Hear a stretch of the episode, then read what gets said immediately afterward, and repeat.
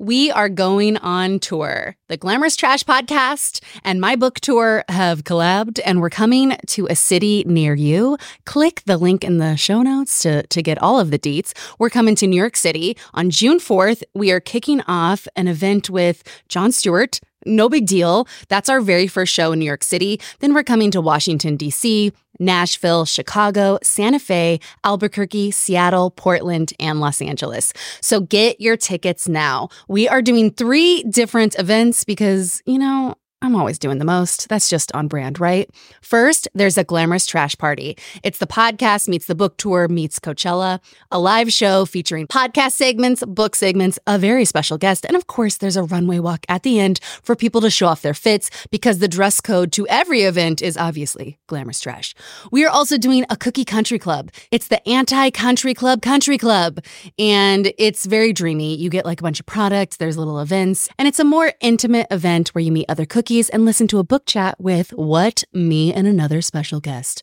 And then the final event, the Behind the Bangs writing workshop. I finally did it, put it together, put together this workshop because I wrote this book in many ways for younger me. And younger me would not have gotten off her couch unless there was also a workshop being taught. I wanted the gyms. I wanted I wanted the knowledge. I wanted the education. That's what I would have wanted. So I've decided I'm doing it. And in the workshop is going to be the six writing gems that took me forever to learn. 15 years. In my 15 year career as a tv writer and author and blah blah blah all the other things i've written there are six things that i always use and all of those are in this workshop. So if you have an interest in writing sign up. All the ticket links are live today. Click the show notes click my instagram. We are coming to a city near you and there's going to be some meet and greets. I'll sign some copies of books. We'll give out more books and i have uh, some pieces of merch that i'm taking on the road and i'm going to give them out at the shows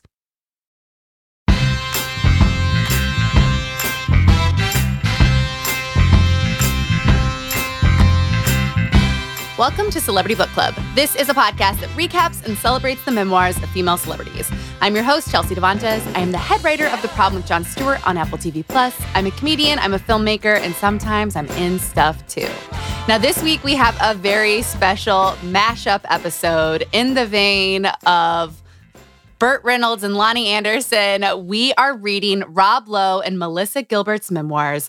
Rob and Melissa were together for six years. They were all over the magazines. They were a hot couple. Melissa was half pint on Little House on the Prairie. She almost ran for Congress recently.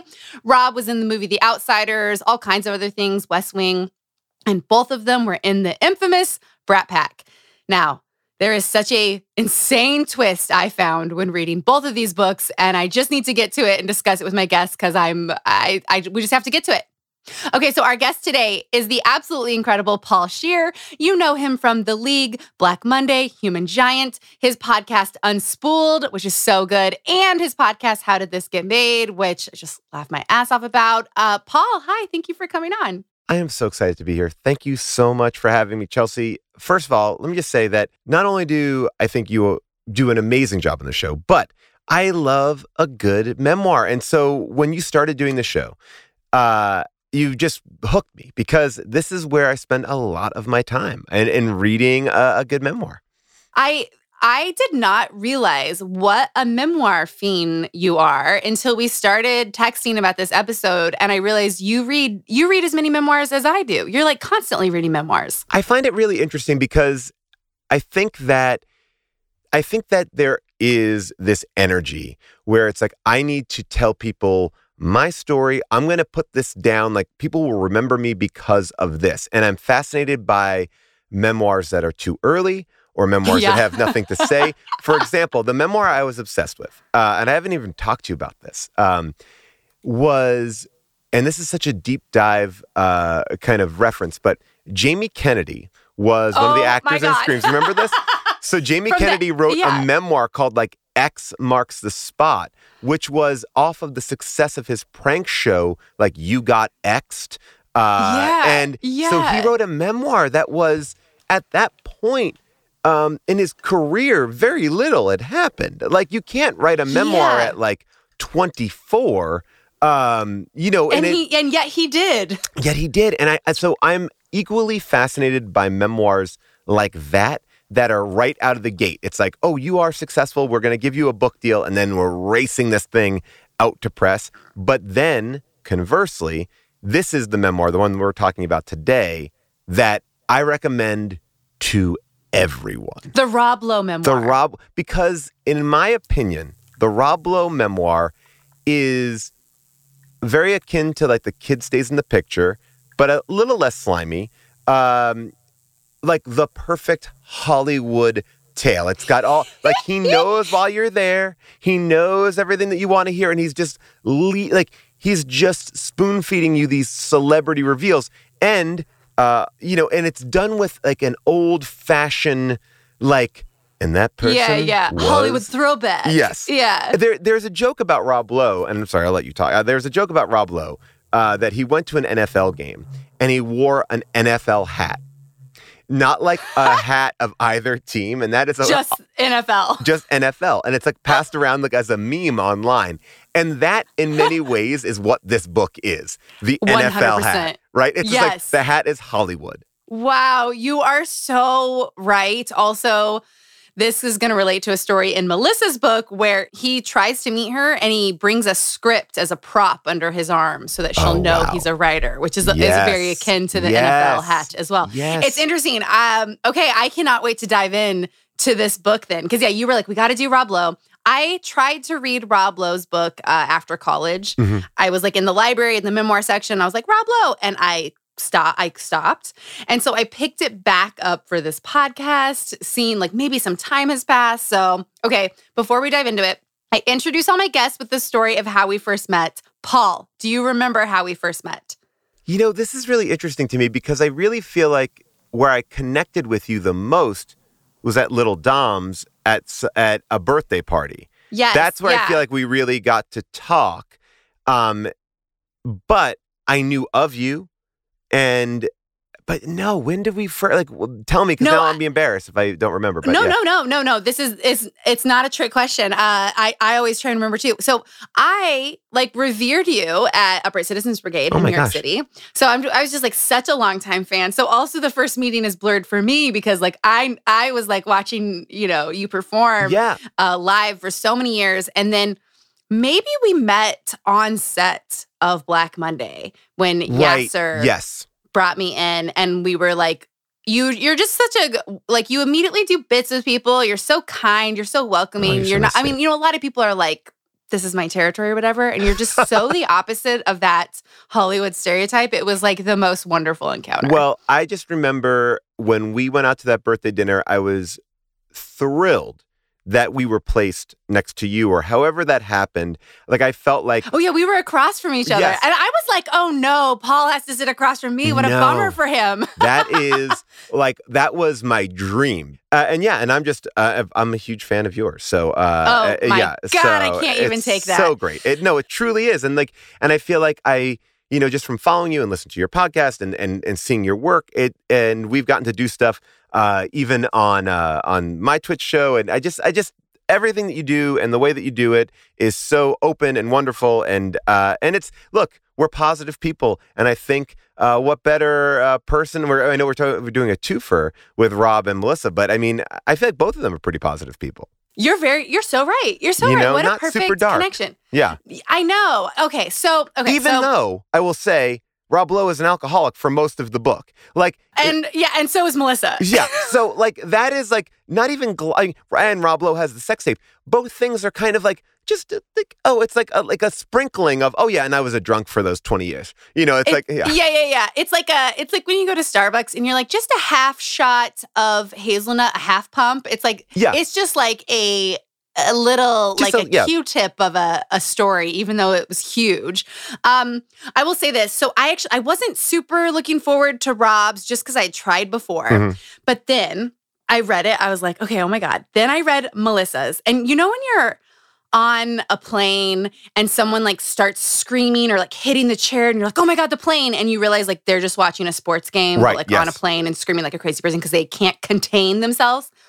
That was me after I read both books. Like I was Oh, up and wow. walking around. I was texting you. I was like, oh my God. Um, So I want to give the listeners, let's do Rob's first. Yes. Then Melissa's so they can experience what uh, I also experienced. And so, I will say this too, uh, and I'll be very honest in my connection to the Rob book. And I think the reason why I love the Rob book as much as I did was because I listened to it as an audiobook.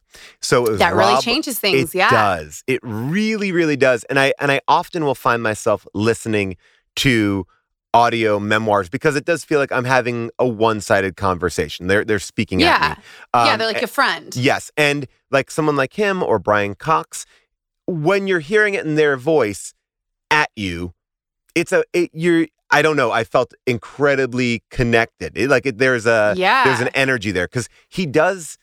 His voice is almost a performance. Oh, interesting. Because doesn't he do? You said he does impressions of his friends too. Oh no no no no! That was a different person. Oh, okay. That's good. Impressions. No, no, no. impressions in a memoir are always no, no, a no. real tricky Well, area. Will Smith's memoir audiobook, which I'm listening to right now, he sings in it, and uh, and wow. So does Mariah Carey in Okay, hers. pretty amazing. um, okay, so will you give us just an overall of Rob's life in the book, just just kind of giving everyone the full picture of, of that journey, and then we'll do some highlights. Rob Lowe, for better or for worse, is a Hollywood Forrest Gump. Like that's what this book is. Wow. Like yes. he uh, was, you know, raised in a rich area of LA, like that Malibu area, and then just happened to interact with every famous person from 1976 all the way through the 90s. And Yes. still to this day, but the book kind of just takes you into the maybe early 2000s, like, you know, um, but it's, he is Zelig. He is walking in you know, whether it's walking into a garage and meeting a weird guy who's making a sci fi movie and that guy turns out to be George Lucas, or picking up a girl for a date and it's Cary Grant is the dad that he has to talk to. You know, it's like yeah. every, you are seeing every person in, it's, it's, it's a, uh, celebrity home tour of Rob Lowe's life. it is. It's the Madame Tussauds wax museum of a memoir. Like just every person you could possibly see. And not like super juicy, but interesting. Yeah. It's oh. just matter of fact. And I think that's the this is the interesting thing about it. It's like a very it's like it's giving you a lot of it's like it's air. It's white Yeah, bread yeah, yeah. and cheese. It's, like candy. yes, yeah, candy. yeah, yeah, yeah. Yeah, and, and also, so the the storytelling structure of all these people, I will say almost every single one follows the exact same structure. And I'm gonna read a page. So um, he's he's uh he meets this girl. His agent wants him to meet this girl. She's blonde, she has piercing blue eyes. And she says to him, acting is what I love. She says, her eyes glowing with sweet intensity. I hope I can do it forever. She says this, uh, and it's so honest that it moves me, or at least until I'm an adult, she adds, laughing. We hug goodbye, and as my agent drives her away, I wonder if I will ever see her again. 21 years later, I'm at the Golden Globe ceremony, nominated for Best Performance by an Actor in a television series drama for The West Wing. I don't win that night, and while I'm disappointed, I'm thrilled when Sarah Jessica Parker Oh, yeah. does win for her smash, Sex in the City. She said she wanted to do it forever, I remember, as she walks up to the podium.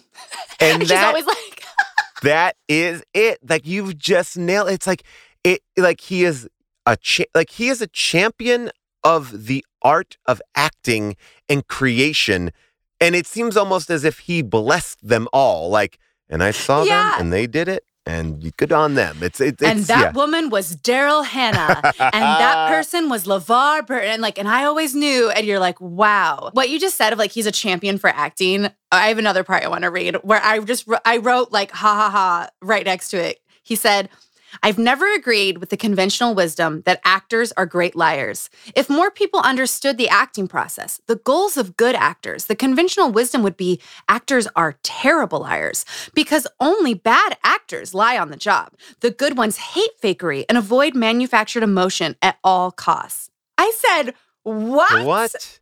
Are What you attacking about? No, and that's like and that's like this kind of roundabout way that he's talking. Like there is this energy where I, the the story that I remember the most um, is when he is in the Outsiders.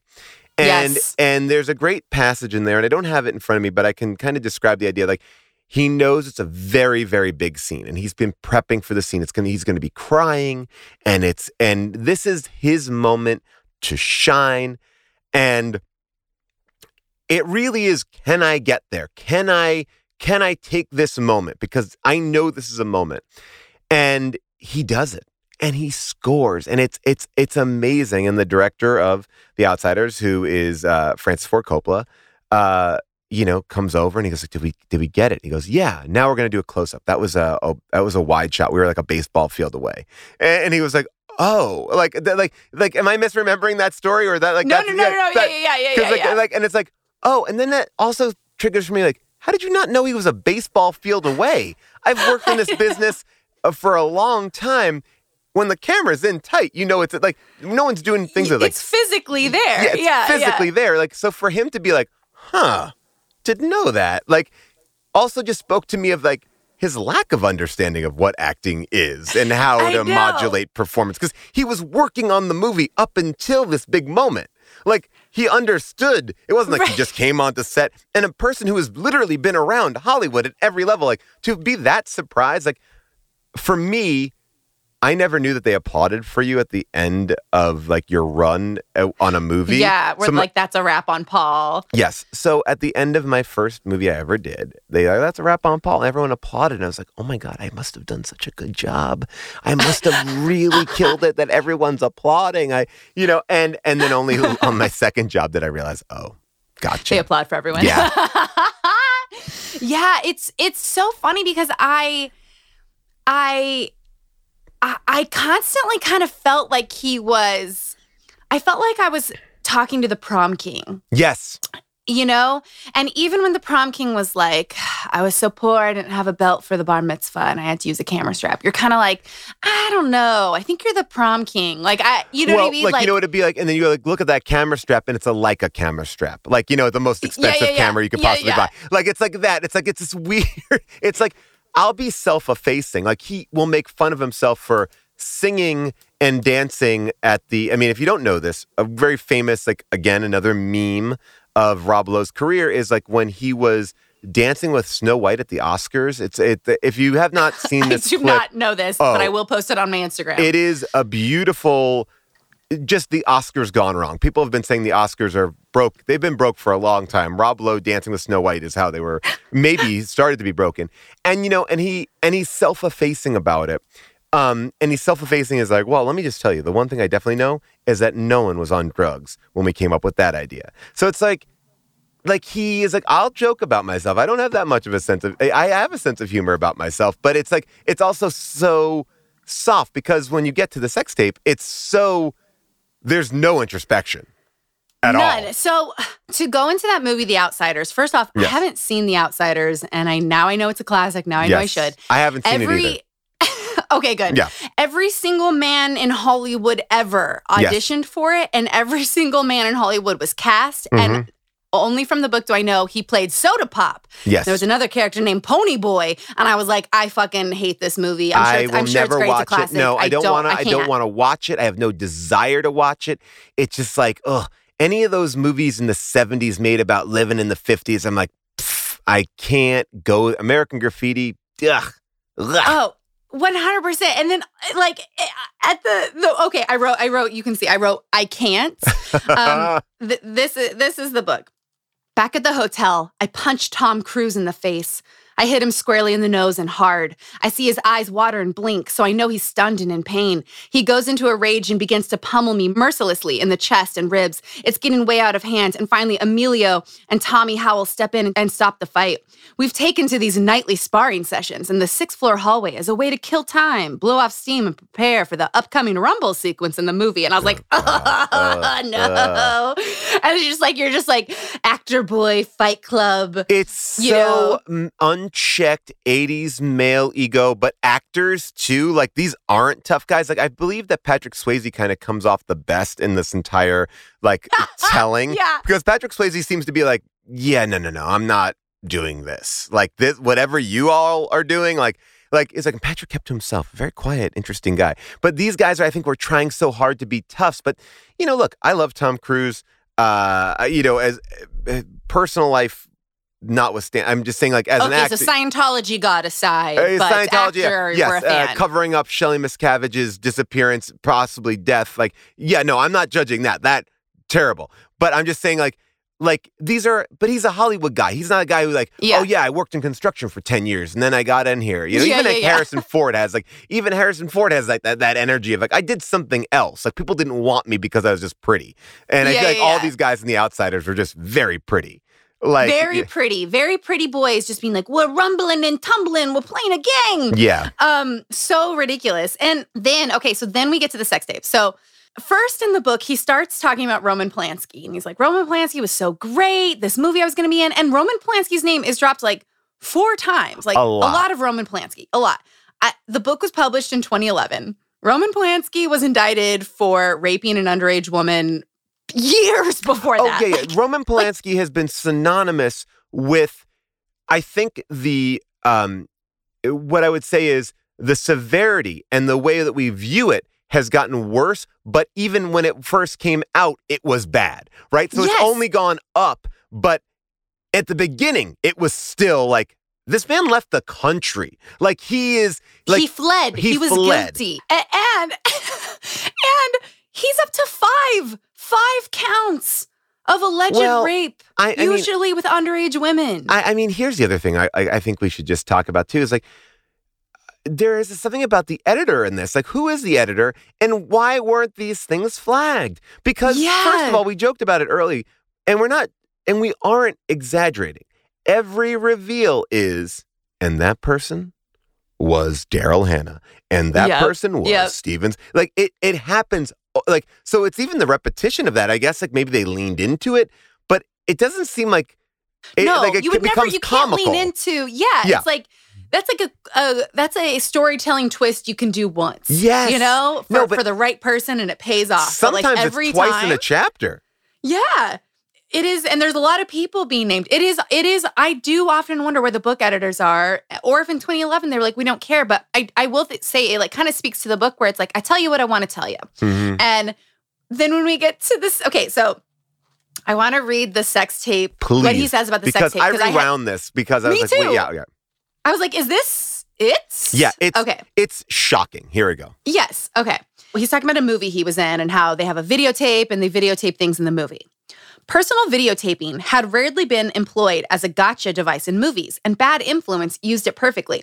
I related to it as well, since I had been videotaping almost anything that seemed remotely interesting to me.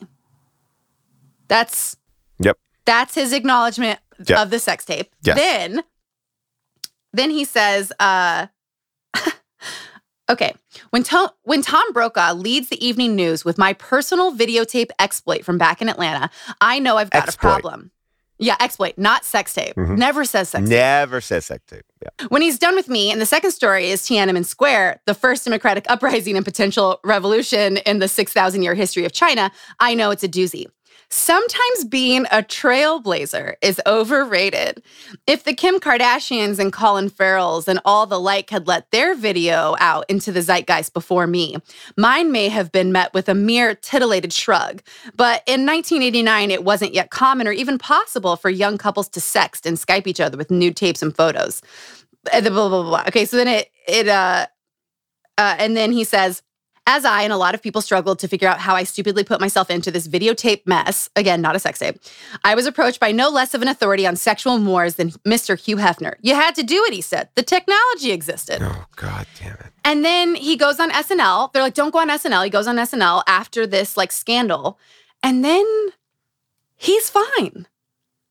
He's fine. Yes, and uh, but here's the thing about this. Um, I believe that while it was like I remember the sex tape as a child, um, like growing up, there were these shows like um, they they kind of had the vibe of TMZ, but it was done with a lot more serious tone, like current affair and stuff like that, where they would go tonight, Rob Lowe's sex tape. It was all tabloid journalism, but presented like Walter Cronkite, and that was on all the time. And you saw the blurry pictures in the hotel Yeah. room, but it was. I think there's two things at play. One, he's a white dude, right? Yep. A white straight Yep. dude. Um, and it's like, hey, boys will be boys. And then second of all, he is in this rare air of this time where it is it, it like it is just boys will be boys like and the and the fact of the case or the fact of the girl's age the fact of what's been going on is Wait, so yeah yes. Wait, we have to talk about that. Yeah. So I went to look up the sex tape because I yeah, I don't really remember. Also, I do want to say like 1989, this is somewhat close to when the Pam Anderson sex tape. It's within the same decade. And like Yes. if you're not watching Pam and Tommy, but like what happens with that is insane because absolutely and because eh, she's a woman, but the one one of the girls, so there's two women in the sex tape, is 16 years old, yes fully underage, fully, and he's 20 or 19. But again, this is why I believe. Well, two things are at play. Like I think the Pam and Tommy tape, and I can't speak to it uh, in a, an incredibly educated way, but hit at the moment where the internet was exploding. Right, this Yeah, Rob Lowe yeah. sex tape was not readily available. Like you would saw, you saw these clips online, you saw these blurry clips. It is a VHS tape. I don't even know all the details about how it even got out, but there is this energy. I mean, if it happened now, it would be a, a it would be a completely different thing. But I do believe he just had this moment, like this moment that he just was able to like sneak in before things exploded another way. But no one ever talked about the 16 year old girl aspect. yeah, of it. and and he like settles with her out of court, Mhm. like pa- pays of some. Sure. He's never brought to charges, and now his talking point is that the sex tape is the best thing that ever happened to him because it got him sober and it got him to marry his wife. But it's really interesting because like. You know, that's a tough talking point when you remember it's an underage woman and it's just not. well, this is what I, I kind of wrestle with. He treats it like a sex tape. If you had sex with some willing people, it was not a crime. Well, I'm just saying, like, let me, let me, I'm to, I know it is, but I'm walking Yeah, it back yeah. and going this way. Yeah. Like, he's having consensual sex, he's taping it because he has a video camera. All these things in his mind are like, and yeah, I got caught with this sex tape that I made. And I think he thinks it's fine. The, the tricky thing is, is he's 19, right? So in his mind, I guess he's justifying, like, well, I'm 19, so she's 16. So what's the big deal, right? Like, I Right, But it's also like a power play too. Like he's a celebrity at this point, and she's a young girl. Like it's like I understand that maybe Well- like an 18 year old might date like a senior in high school might date a, a freshman. That happened a lot in my high school. Yeah, Uh, yeah. But still, like a celebrity, there is more responsibility to be had, right? Well, yeah, and then it, you know, it becomes widely viewed pornography. Yes. which is like yeah it's it's just so but i think i think the thing that mostly gets to me is how he discusses it in the book like Yes. like all the court details all of that aside like how he's choosing to tell this story is like with a just a i don't know like a brief gust of wind that that hits for a page and moves on Well, that's like what you read there was probably about two paragraphs of a very large book. And and for him not to even acknowledge, I think it's oddly irresponsible that one of the defining things that you say change your life is viewed with such a lack of introspection that yeah and and it's not like and I wonder if part of that is an NDA that they both had to sign because she was Sure. underage and he couldn't and they did speak of it. settle Yes, and he couldn't use certain terms or you know, and, and maybe I'm sure a lawyer had to vet that. But it's tricky because when you call it like an indiscretion or my videotape antics or whatever term he uses, it is I think it's written for all those fans of Parks and Rec. I mean, it probably is before Park West Wing, let's say, yeah that yeah that aren't going to Google past it because you read it really quickly and it floats by. you're like oh okay Yeah. What what happened? Nothing. It doesn't seem like anything. It doesn't seem like anything. And I think that that's part of the that's part of the story. You're so right. And but it does color, you know, colors the whole book and like sort of like how how much do we trust our narrator? Yes. Uh, you know what I mean? And I will say, so this is I, I saved it for the end, but on page 4 Mhm. I read this paragraph and I was like, oh. And I want to read it to you as you Yes. So he's talking to to John F. Kennedy Jr. Love it.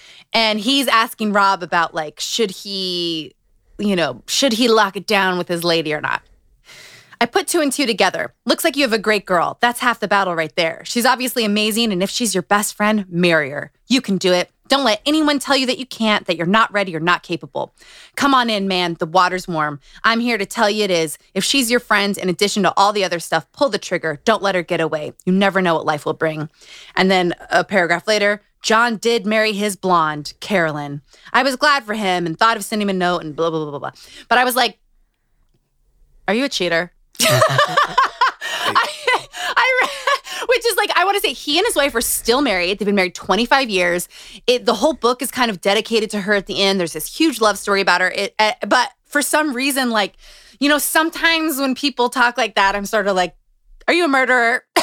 there is an energy here. And again, like I remember growing up, I grew up in New York. John F. Kennedy Jr. was like a, a big deal. Like, again, was on all those tabloid shows. And him and Carolyn Bessette, again, I may be talking out of school, but I remember seeing footage of them like screaming at each other in the street. And like, there were a lot of like issues with the two of them. Um, wow. I mean, that's I at least my that. memory. Yeah. And I, am not Googling, so uh, please fact check me. But if we left it in the podcast, it has been fact checked. Okay. Okay. Okay. Sibling fights are unavoidable, but what if every fight you had was under a microscope on a global scale? That's the reality for brothers Prince William and Prince Harry. They were each other's closest friends and allies since the death of their mother. But that all began to crack as they married and took wildly different approaches to their royal duties. Wondery's podcast Disintel is hosted by comedians Sydney Battle and Matt Bellassai. Each episode unpacks one of pop culture's most iconic celebrity feuds, and they recently took a deeper look into the real reason William versus Harry started. It's actually much bigger than these two brothers, stretching back into the history of the British monarchy. Did their feud start with the royal family's mistreatment of Meghan Markle, or was it something that started much earlier? Follow Disintel on the Wondery app or wherever you get your podcasts. I started this podcast because I have been obsessed with memoirs my entire life. And I can't believe it, but I got to write my own. And it comes out on June 4th, and you can order it right now. The book, you know, I was asked to describe it, and I said, it is an absolutely harrowing, traumatic memoir but funny. So if that sounds good to you, order it. Let me give you some topics that are in this memoir a female best friendship breakup, how I got my break into Hollywood, when I found out my dad was not my real dad, the time I dated a magician. Are those last two related? Who's to say? Read the book.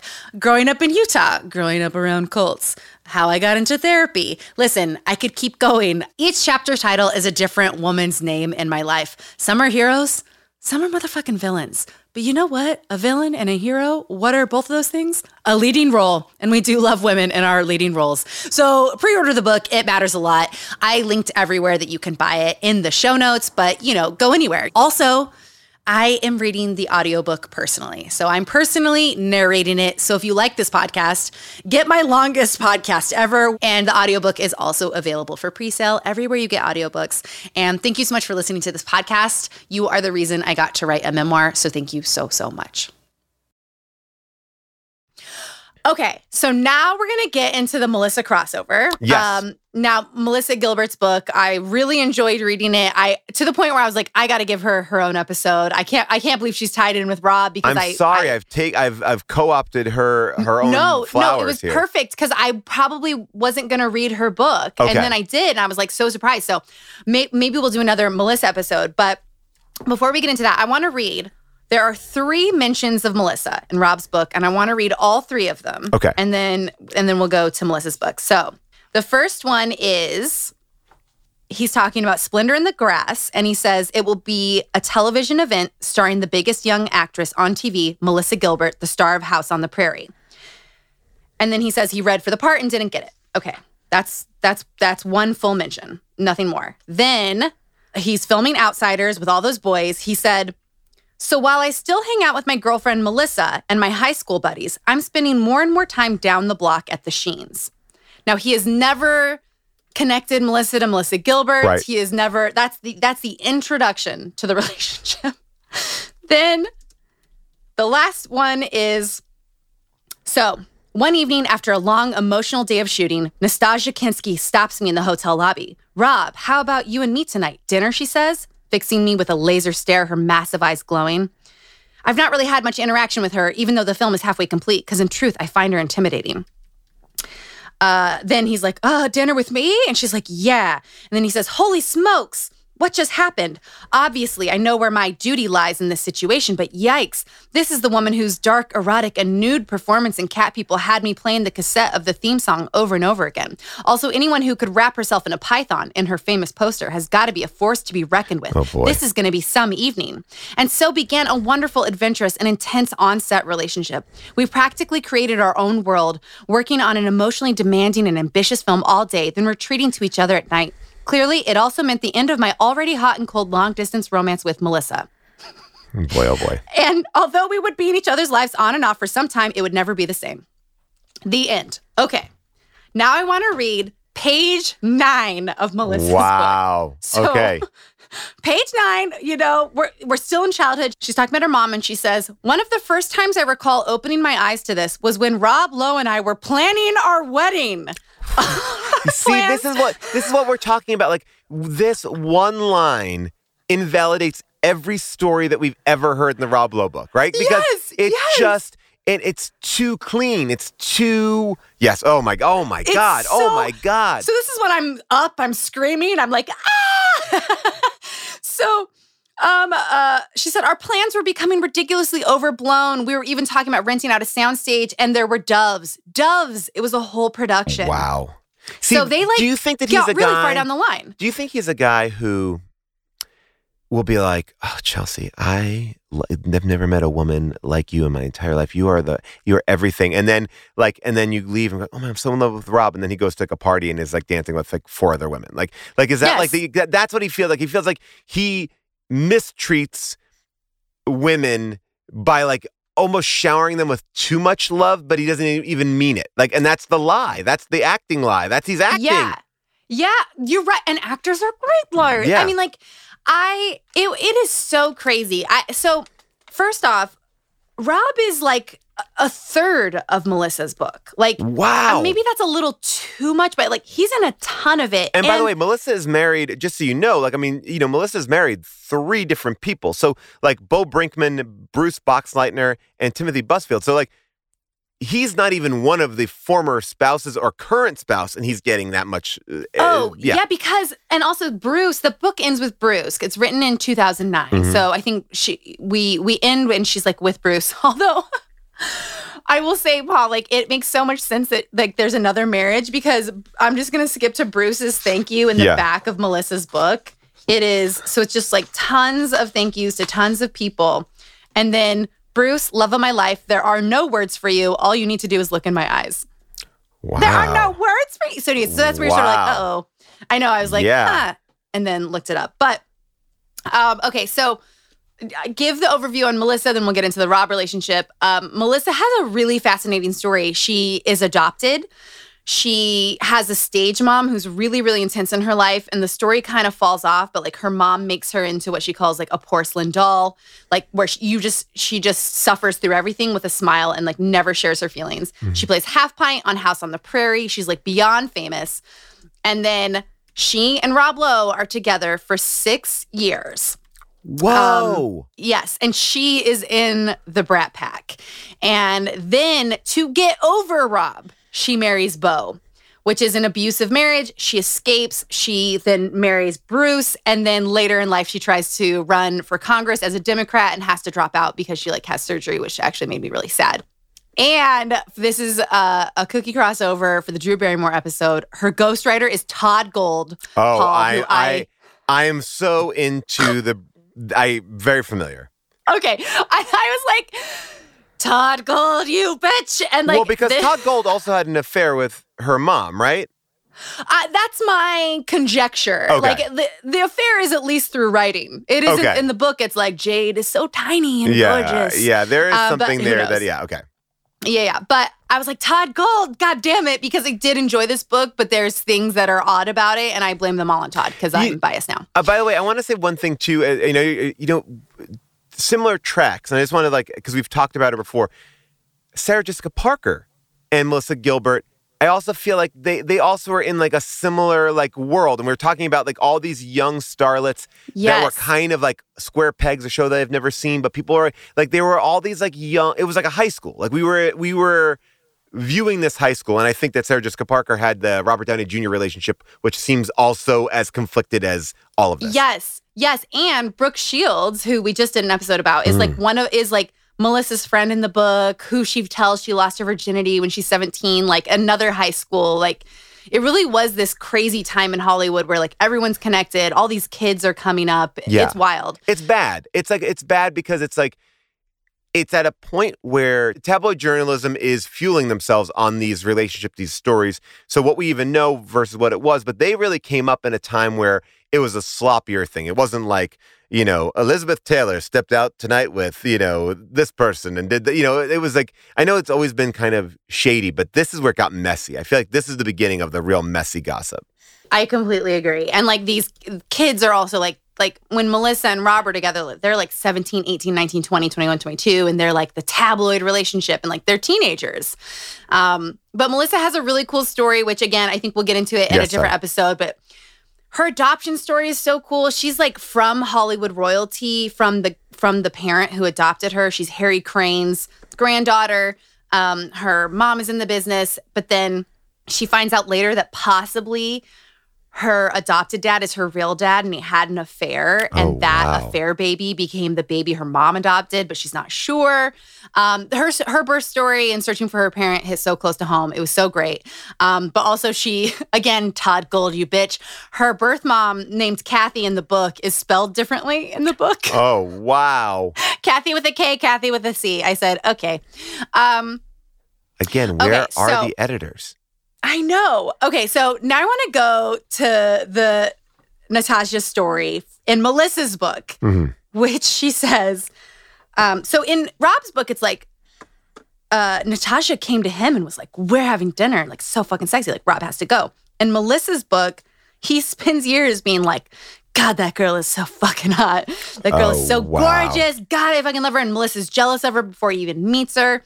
Then they get on the movie, and she's like, oh my god like they're on this movie together. Natasha's story is she's calling his hotel room. She can't get him. She keeps calling. Finally the reception girl is like do you want do you want me to page you to uh, natasha's room and like takes pity on melissa so then she flies in confronts him he's like i didn't do it she's like yes you did he's like okay i did then he talks her into staying with him Oh, and he's like, please, I'll get over it. And because she has the stage mom who's kind of convinced her that feelings aren't real, she like stays with Rob Lowe.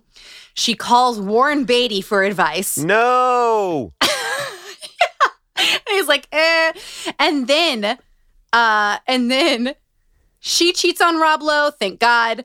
She says Joel Schumacher calls Rob a shameless creature. Mm, And I was like, better memoir sure. title? Yeah, I like that. Um, and then here's the big story.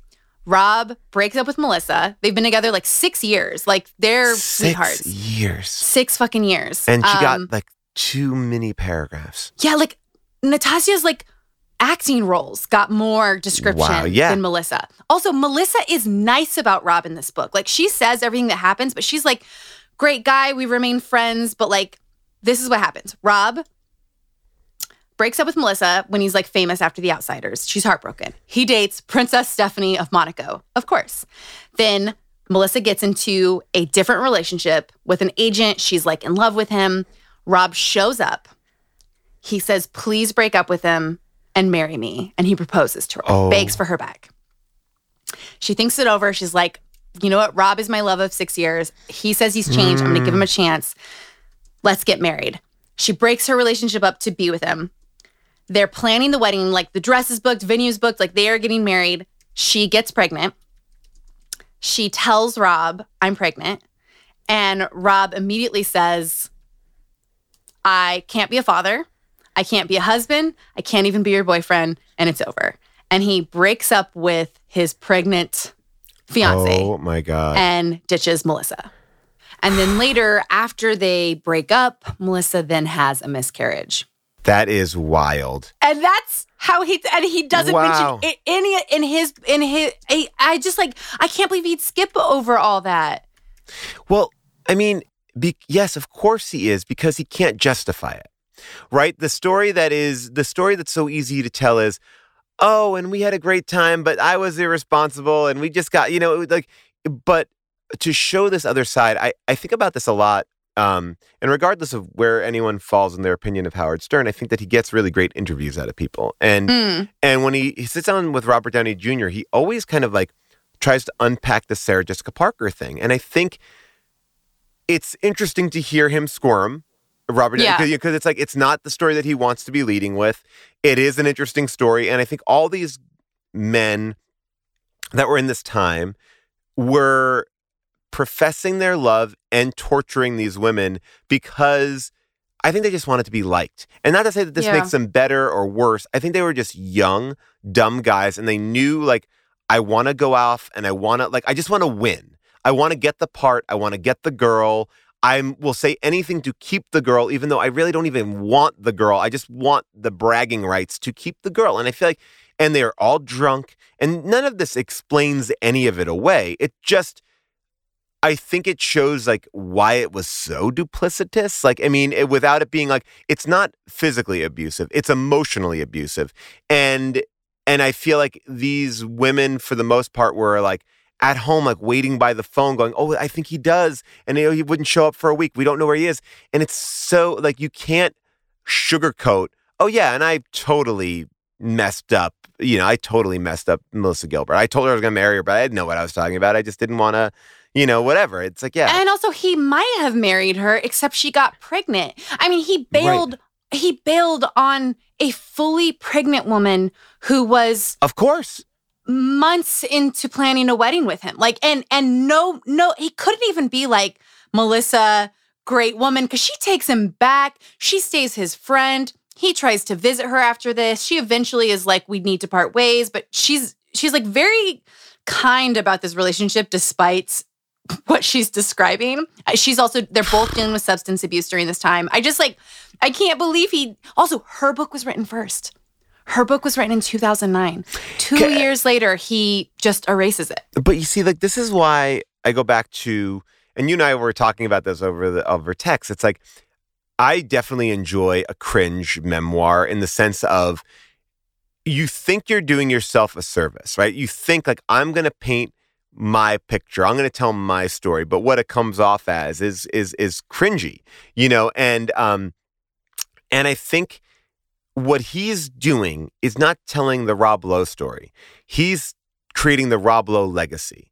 The Rob Lowe legacy yes, has no you're so room for any of this. This is not a story of Rob Lowe's life. This is the version that Rob is going to tell. This is the sugar coated, you know, and that and that to me, and that's the difference between a good biography and a and a bad or a memoir and a bad memoir. Yeah. It's like yeah. you know, it's like this is to this is for the statue. Like this is for the you know, and I think we've we've we've seen it with Kobe Bryant, like the way that people like, oh well, well, but but but you know, and it's like, well, yeah, it's like this is we want to create this other image, and that's what they're going to do. And like the West Wing Rob Lowe and the Parks and Rec Rob Lowe and all this other stuff is not. This narrative does not fit into that narrative. You're so right. And and actually a story that that really um shows that very well is I can't believe okay, the, the I have to talk about the Jane Fonda story. And I'm going to Yes. read what he says and then I'm going to read what Melissa says. Okay. He says, Now, years later, the Hollywood political machine has taken note of my expanding public profile. My early acting heroes had almost always been activists Newman, Beatty, Redford. And so when the call comes to join Jane Fonda for a coffee and discussion at her home, I am, dis- I am excited to go. Not only am I predisposed to take interest, but Hollywood. Hollywood activism seems like an esteemed hmm. tradition, like as if hmm. it's a hobby to be a Hollywood activist. Like it- it's just so gross. And so he's like, I go to Jane Fonda's house, all this incredible stuff. Like I I am Robert Redford, my political involvement. Here's Melissa's exact same story. After we wrapped and we were back in LA, Jane Fonda decided it was time to mobilize young Hollywood. She had a function at her house that Rob and I attended. So he cut Melissa out of this party story. He- he- Wow, he's like, oh, it's a dis- it's me. It's just me going over there. It's like, no, it was a ton of people, including Melissa. Melanie Griffith and Ed Begley Jr. were among among the others there. Ed convinced us all to cut up our gasoline credit cards to protest something, Melissa. Pairs of scissors were passed around the room. I snipped my Chevron card in half. The next morning, I called my business manager and asked him, me asked him to get me a new one. So she's just like, it was just this weird thing. We went to a Jane Fonda's house and he's like, the Hollywood legacy extends to me. And then, oh my God. You know, it's so funny. And by the way, I just want to give a shout out to Jane Fonda, who I have gotten to know in the in the time that my wife has done um, Grace and Frankie, and still doing that. Like I was at a a gathering at her house and I and I got arrested with Jane Fonda or I got arrested near Jane Fonda. Uh and I love that you know and, and I've loved her book that she just wrote as well, but she's written plenty of books Yeah. as well. But um Yeah. but uh yeah, I just love that like even back then she's like let me get these fucking idiots with their head let me get their head on straight here. I, I like that she was like trying to activate this core of dummies. Uh, and I and I know, mean I that I use that loosely but uh, but yeah. and also Ed Begley Jr. Like I, I, I have uh, such the honor to know him, and like he has been fucking fighting for years to end uh, climate change, and Yeah. he like he also doesn't get his due, and here he is in this story. Anyways, but it, it was just it really it really made reading Rob Lowe's book so enjoyable to follow it up with Melissa's. So I highly recommend to anyone who wants to go on that I, journey. I'm kind of blown away by that because, look, again, I think this book is written for people who are just checking in with Rob, right? Yeah, maybe maybe yeah. there are a handful of people who are like, I love them in The Outsiders, but this book was for the West Wing fan, right? That's what that like that's where his rebirth really happened, right? And then he leaves West Wing, right? And then he goes off to make his own show, which becomes incredibly successful as well. And then he leaves that show to go to Parks and Rec. And now he hosts a Parks and Rec podcast, a recap Yeah. podcast, and he does these interviews as well. I think that what Rob has kind of figured out is, and I've, I've noticed this with a, f- a handful of people, that some people like to be like Hollywood ambassadors. Like I am Hollywood, Yes. and I am like I am continuing this trend. We'll go to Musso and Frank's. We'll do, not to say that that's anything wrong. Which, by there. the way, I hate that restaurant because I was like, oh my God, I'm at Musso and Frank's. And then I was like, this is the most disgusting meal I've ever had in my life. Yeah, it's like you know what? Like I get like why people want to go to like S- Smith and Wollensky's or like or Peter Luger's because their their menu is very good. Yeah, But yeah, yeah. Like Musso and Frank seems like you're just going there for an atmosphere of like what the '60s thought was good like food. old, yeah, old moist red leather and Yeah. the idea of steak. Yes, uh, bizarre. Um, and not to say that any of this stuff is like, well, look, it's interesting because whenever you write your own memoir, and I'm sure you deal with this all the time, it's what you want to put out there. It's like this is my legacy. This is how I want to be remembered. If anyone reads of it, like, I'll I'll be the final word on me, Yeah. um, instead of somebody else doing it. Um, but it's it's hard. It's hard if you. It's I, I think it's very few people want to be unvarnished about what they did. And and as somebody who writes uh, as well, you know, you want to be protective of who you are now and and what you want to answer for. And and and uh, and I think it's a it's a tricky it's a tricky Well, thing. I, I also think like the genre memoir is telling your life story Mhm. and it does require introspection and you're going over the events. If you don't want to touch certain things in your life, fully respect that, but now you got to do an essay collection. Like you don't get Right. to do a memoir. well, that and, and and and I don't think that everyone deserves a memoir. Like I and I don't. So, as, if this podcast has proven anything, Yeah. that is definitely true. well, I think it's New all, merch. Not yeah, everyone deserves a memoir. yeah, not everyone deserves it. And it's like, and you may, and it, I think there's a difference between, uh, and I've learned this too, like uh, in talking to different people and working with different people, like there's a difference between a good party story and there's a difference between like a great chapter in a book or a great essay in a book. And there, and, and it's, and I think sometimes when you have people that are, I will just say it out loud because I think I'm dancing around it a little bit in my mind. Will Smith is the same way. Like Will Smith, like you're writing this memoir, but you're like, he is going deep, but then it's like, like I see where you're going deep and I see where you're pulling back. I'm like, I'm watching him gauge the, you know, the in and out. And it's, and it's a tricky, Yeah. it's a tricky level, but you can kind of start to smell it. Like, okay, you're going to give me all this. You're going to spend a lot of time talking about your dad and how all your dad's problems and and your response to them are going to be a little bit less like I I tried to do this to get over but it's like put a few arrows at myself but not I'm not going to fully Yeah, It's I'm not going to go there. Yeah. yeah, yeah, but then, but then you're not ready for your memoir. you're not You're just not. You're just not. Um, Paul, this was so fun to talk about with you. I Um, love this. I, I, I now want to read Melissa Gilbert's book. I've, I, I feel like we definitely have, you know, we've definitely turned a corner on Rob Lowe. And again, as a book I recommend to many people to read because it's so well to listen to. I think that Yes, really, I think yes. that really is the distinction I want to make. If you're in the market to listen to a very funny audiobook, it that that will do that will scratch that itch. yeah, yeah, yeah. Okay, I, I think that's I think that's a a, a great call and a very it's a Hollywood, real Hollywood book. Um, we end every podcast with something I call the book dual test. Yes. Um, and it has three questions, and we'll do it for Rob Lowe's. Okay. Did the author share his truth? Well, no. Yeah, absolutely not. Two, was it entertaining? Yes. It was, yeah. And three, did reading the book elevate your life in some way? Hmm. Okay. When I listened to this book, it was audiobook, and I was driving to and from work, and it was a very stressful situation that I was coming to and from work from.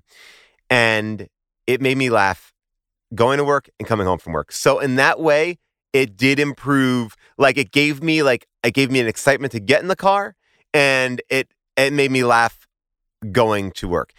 And I wanna I wanna revise my answer to number one. Did he tell his truth? In his mind, he did. Ooh, no, I think he knows he's. I think, he, think he knows knows? he's spin. Oh yeah, oh yeah. Because I there's mean- a part of me that thinks like that OJ like has sold his own bullshit so much that now he but like he wholesale believes it. Like Uh, you know, uh, like yeah.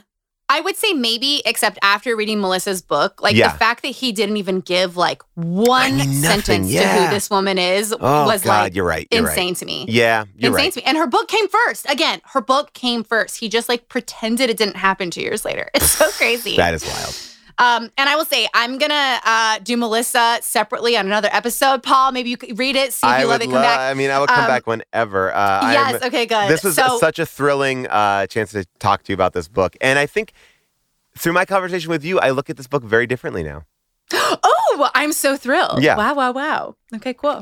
um, Paul, tell everyone where they can find you online and what shows they can listen to in the podcast Yeah, world. basically- if I'm they just- don't, they'll be fans. No, I am at Paul Scheer pretty much across all social media, S C H E E R. And then from there, you could find other things. But there, I got a lot of stuff. I got podcasts and Twitch shows and TV shows, whatever it is. Uh, and, and and yeah, if you just yeah, you'll find the thing that you like, and maybe you may, or maybe you won't. But either way, I appreciate that you listen to me now. Oh, I love that. Okay, thank you so much for coming on. I'll see you soon. All right, see you later. That's all for this week's episode. And if you want even more Celebrity Book Club episodes, join our Patreon for just $5 a month and you get an extra bonus episode every month for just $5. We just did Viola Davis's memoir as a bonus episode. Holly Madison's is coming up. We did Jamie Lynn Spears. All of those are always available the moment you sign up. We also have a pay what you can option because I'm cool like that. And the Patreon keeps our podcast going. We are fully independent. We have no husbanders. Um, I guess our husbander is the Patreon. So if you want to be a husbander, uh, you know, go to patreon.com slash Chelsea Devantez. It is also linked in the podcast notes. You can follow me on Instagram for free at Chelsea Devantez. That is where I post about the books before we recap them on these episodes. And we have a super fun discussion in my DMs, kind of like a real book club. There's also a Facebook group, Celebrity Book Club Podcast, where we get more in depth.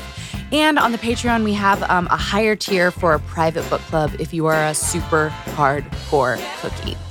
A very special shout out to our producer, Kate Downey. She is amazing. And our episode engineer, DJ Bouncy House, equally amazing. They just helped us pull off a live show where we did the Judd's memoirs. It was so much fun. If you were there, you know we played Celebrity Book Club, drinking bingo finally. And um, we have a bunch of cool stuff coming up for you this summer. So stay tuned.